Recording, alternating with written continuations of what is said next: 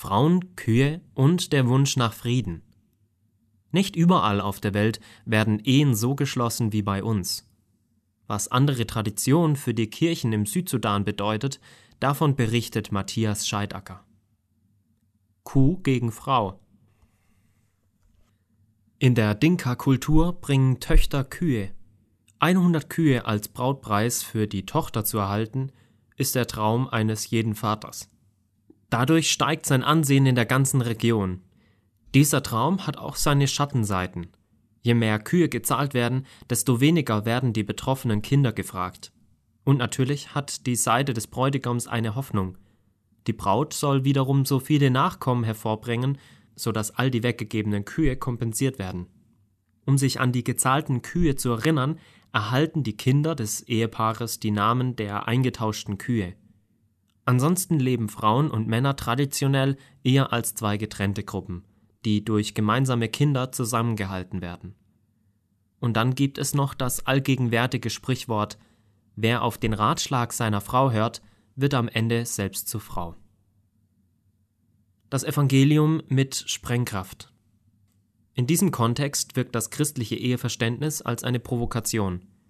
Mann und Frau als eine sich ergänzende Einheit, die von Vertrauen, Wertschätzung und Partnerschaft geprägt ist haltet einmütig zusammen, nehmt Anteil am Leben des anderen und liebt einander als Geschwister.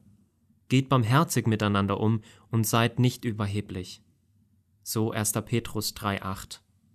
Den Kurs, den wir im Oktober gemeinsam mit der Kirche entwickelten, sorgte für Gesprächsstoff. Für manche war es das erste Mal, gemeinsam mit dem Ehepartner über Familienpläne und Wünsche zu reden. Frauen schöpfen Hoffnung. Verletzungen wurden ausgesprochen, aber auch Ängste wurden deutlich.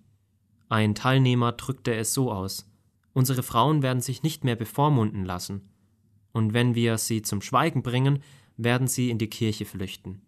Wollt ihr als Kirche diesen Weg einschlagen? Frieden gibt es nur gemeinsam. Deutlich wurde in dieser Diskussion aber auch, Unterdrückung prägt nie. Deutlich wurde in dieser Diskussion aber auch, Unterdrückung trägt nie zu einem stabilen Frieden bei. Frieden in der Gesellschaft beginnt in den Familien.